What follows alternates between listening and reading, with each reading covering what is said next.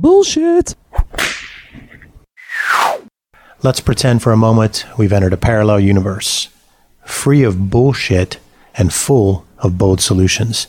That's what No Bullshit Marketing is all about, and I'm your host, Dave Mastovich. This is part two of our two month anniversary of the No Bullshit Marketing Show.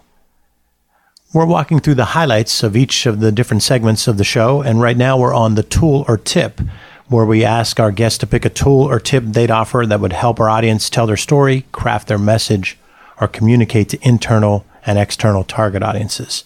It could be a tool like Google Trends to generate content ideas, or a tip on how people listening could approach their career. Let's start off with a tool, and that example comes from Dave Nelsen, President and CEO of Dialog Consulting we are in a world where employees now write about their employers. That site is called glassdoor.com. And my son just recently got a new job, but it really stretched out because there was not great stuff on uh, Glassdoor about the president of the company. And, you know, eventually got a big increase in salary. So he took the, you know, chance anyway. But hey, you don't want issues in your corporate culture to cause you to have to pay a big uh, premium in salary. So uh, we're in this, as I say, world of mouth. And so Yammer Yammer, Chatter, Slack, those are great things. Here's a thought. Before you go there, the first thing to do if you're just starting to look at it is do a competitive analysis. Take a look at your competitors. What tools are they using? Where are they succeeding? Where are they failing?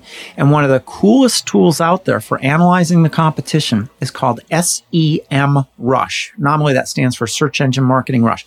SEM Rush. And what semrush.com shows you is the inbound search traffic both paid and free organic for the last five years for every website in the world, every company in the world. So you can go look up your competitors and see, you know, who's winning and who's losing from a digital search marketing perspective.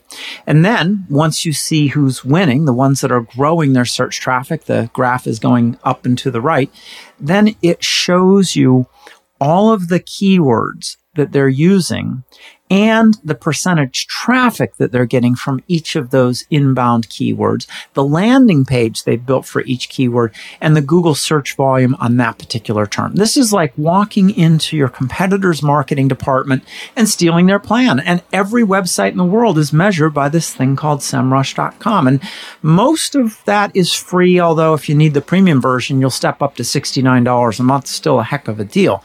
And so I'm a big fan of hey, let's see who's out there cracking the code, who's already invented the next wheel. I want to be a fast follower.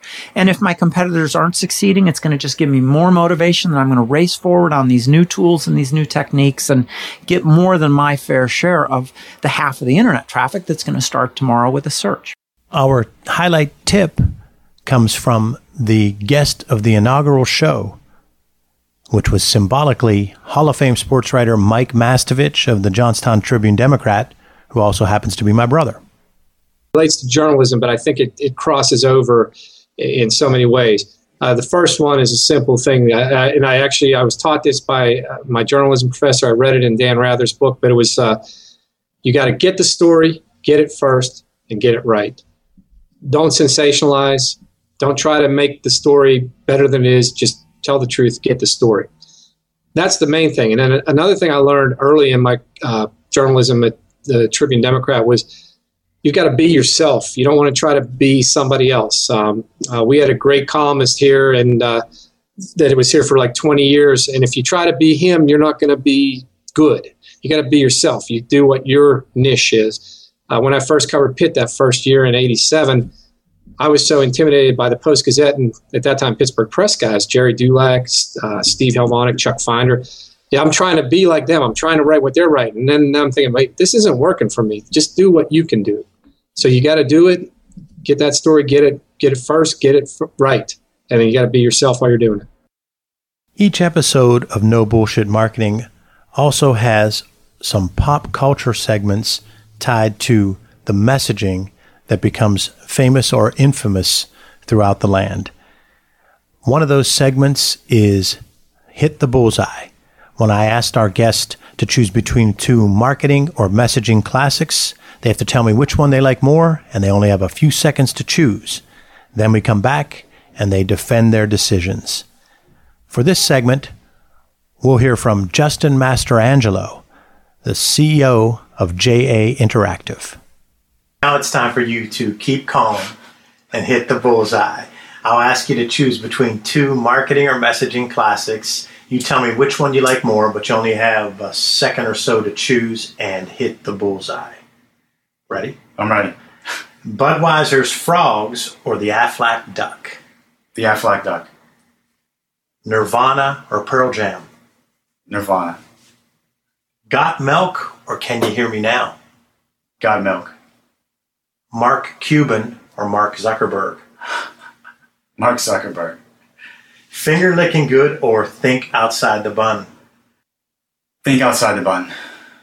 Peyton Manning or Tom Brady? Wow, that hurts. Uh, Peyton Manning. Scandal or House of Cards? I don't know those two. I guess House of Cards. All right. Progressive Flo or Jake from State Farm? Jake, uh, Progressive Flo. Ooh, Yeah. he stammered, went back. I was thinking, yeah, uh, Progressive Flo. Yeah. and last, from a marketing campaign standpoint, email or texting? Well, I'm gonna have to say texting there. I would sound, yeah.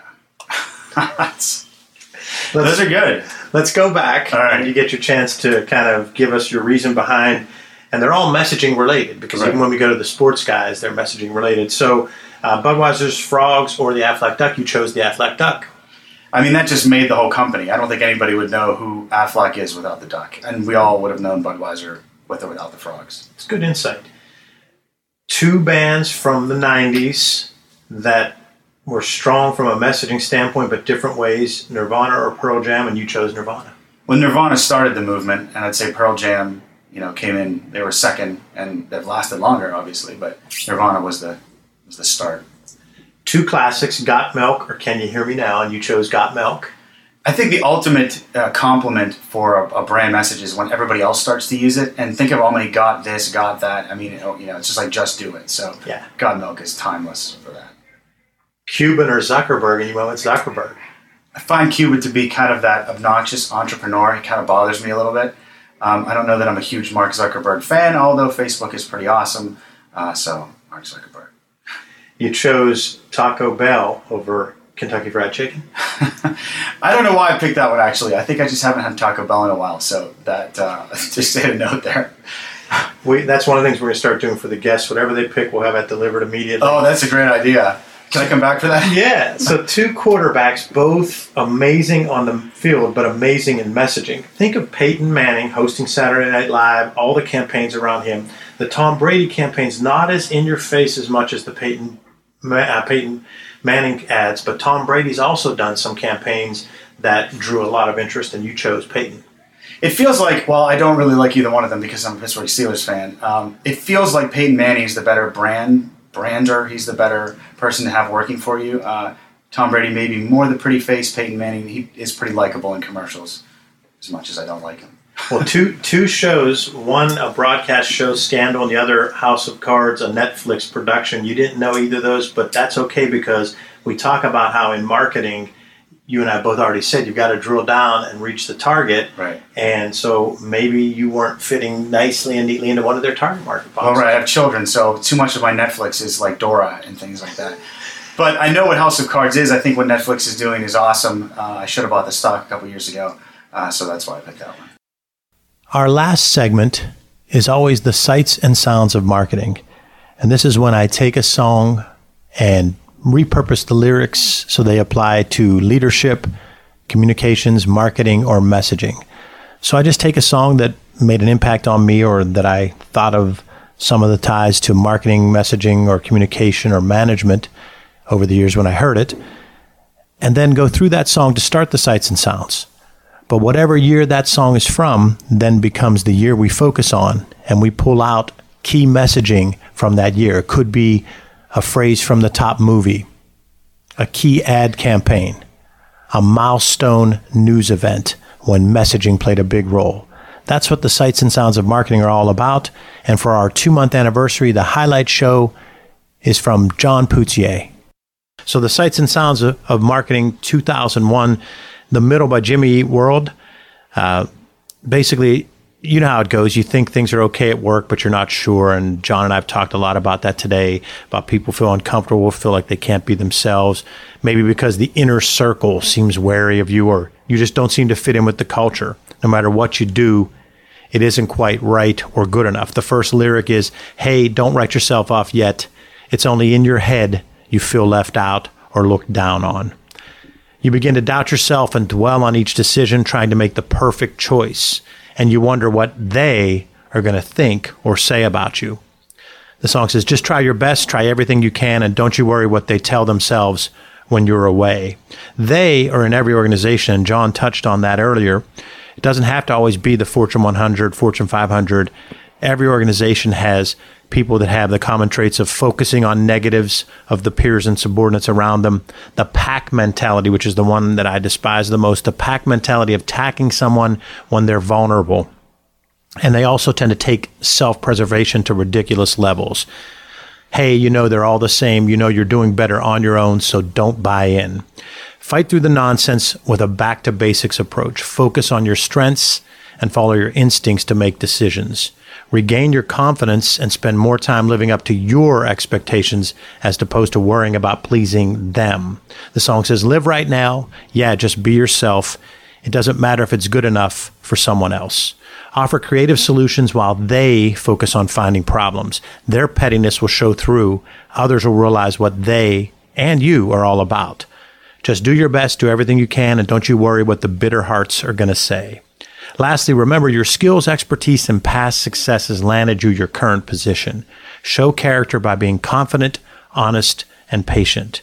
The song closes with, it just takes some time. You're in the middle of the ride. Everything, everything will be just fine. Everything, everything will be all right. John, your thoughts on the theme of the song, The Middle. How can our listeners learn from it to maximize their productivity and achieve personal growth? Well, I think we've covered that in, in, a great deal already with the abilities, the interests, the market. Always be looking at yourself. You're not necessarily un, untethered, and, and you could say the world be damned. I mean, that's one thing you learn as you get older. I mean, when I was younger and I was in the corporate world, I hated the politics, I hated the bureaucracy, I hated policies, I even hated the dress code. And and you're not going to change the world overnight by yourself. Uh, so even though you should be true to yourself and tap your natural weirdness, as we call it in, in the weirdos in the workplace, uh, but you should also understand that you can't get there without others. And and so play the game, if you will. I hate to use those terms, but it really is. I mean, that is politics playing the game, and but do it with your own values in place and your own ethics in place. And if you have to compromise those, you're in the wrong place. That's right. If you if you can't do that with your own values, that really would just be bullshit. Uh, right. It's the no bullshit show. Full here. circle. so, so, this is let's have some fun with this next part. The other sights and sounds of the year 2001 include, and we can take each of these and talk about each one as it happens here. So the iPod is introduced, changing how we listen to and buy music. Your thoughts on the iPod and how it changed things? Well, I had a Walkman. Come on. it fit on my belt, mm-hmm. kind of. But no, I, I, think the, the iPod is is a great innovation. I mean, you can use it for so many things, and it really is just a glorified Walkman. It just got a lot smaller, so it's uh it's convenient, it's cheap, it's good. I mean, that's really been the, the hallmark of Apple, except for the cheap part. The two things that changed the industry from the iPod were two things. One was it enabled us to make our own playlists easily instead mm-hmm. of having to do it through a and cassette. Now you got Pandora and yes. you got all those other cool ways to do that. And the second thing that was the brilliant marketing aspect was making songs 99 cents when it first came out. Mm-hmm. How can you say no to getting your favorite songs for 99 cents? But think each? about it. You used to buy a, a, CD that had 15 or 16 songs, so they're still getting 15 bucks for a CD. Yeah. And they're all they're selling you is electrons but the people were looked at it differently because they thought I'll just buy the three or four hits choose. And that it's my playlist. Mm-hmm. And as a person that loves music, it kind of hurt the industry because people don't listen to albums very much right. as they did prior to they the really iPod. Don't. That's right. And it they changes create their own album. Yeah, it's called a playlist. Yeah, yeah. Yeah, but you lose out on some of that. But that's a whole other conversation over drinks. so Wikipedia goes online and becomes the world's most popular encyclopedia. I think it's great. I just think you have to be careful because it's not gospel. I mean, the, the Encyclopedia Britannica was really true research. I mean, it, it, there was no bullshit in it. There's some bullshit in Wikipedia, so you got to know how to cut the bullshit from the fact. But I think it's really neat. I, I call on it a lot, and I've I've found it to be really pretty darn on. So now we're talking about 2001. That's the year of the sights and sounds of marketing. And one of the big, big message points from 2001 is the book Get Weird is published, focusing on how we can lighten up, have some fun, and make our companies great places to work. And I don't know, Michelle, who's the author of that book?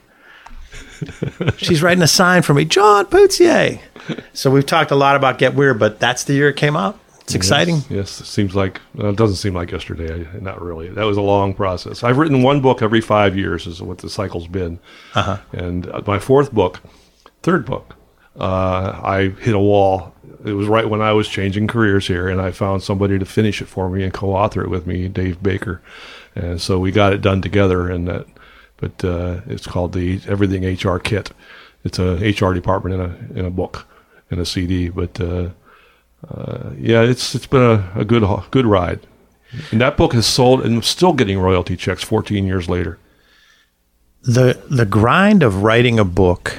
When I wrote Get Where You Want to Go, it is such a lonely task because you're writing a book and people don't really understand and if you ask for their opinion and you give them some to read, it's going to be hard to be brutally honest. And if they are brutally honest, you're so insecure about it. Mm-hmm. It's just a really difficult task. It is. It is. And it doesn't write it. I mean, you have to have the moment when you're getting the, the ideas and you got to write them down in the moment. The book won't write itself. Nope. And but when you're on a in a zone, sometimes when you're writing, and it just goes and goes and goes, and you've got to know when that time is for you. It's different for everybody you talked about three in the morning. Mine was I would go and drop my sons off, two of my sons off at basketball instruction, individual instruction in Sewickley. And so the Sewickley Starbucks is where I finished my book because I had like five weeks in a row where I dropped them off for two hours and I'd go into that Starbucks and pound out. I don't know why, but it just worked. Yeah, it worked. Yeah. Uh, the, the last one, Enron becomes known for the greatest company scandal in the history of our economy. Yes, and uh, it's now become dwarfed. Uh, that was just the the beginning, and uh, it's it's sad that we are now too big to fail. I mean, that's one that just drives me crazy. That how did we allow this to happen? That you can cheat your way to the top and then hold the world hostage. Uh, it, it's just it's just unfathomable to me. But uh, yeah, Enron was was was a big deal, but in in retrospect, compared to what we have now, it was it was nothing. For that 2001, 2002, 2003, the word Enron was almost like Pepsi. Mm. We just talked about it so much. But when I was going through to pick what to use, I was like, that's kind of funny because we don't say it much anymore because, as you said, it was the tip of the iceberg. Mm-hmm. Exactly. Thanks for joining us for No Bullshit Marketing. Visit boldsolutionsnobs.com for show notes, plus additional marketing and messaging resources. Sign up for light reading You'll receive valuable strategies every other week to improve your marketing and transform your message. It really is light, intended to be read in two minutes or less, and it just might trigger bright ideas for you. To sign up, go to masssolutions.biz. Remember, ask yourself, what's the big idea? And build your story around the answer. It's all about bold solutions, no BS.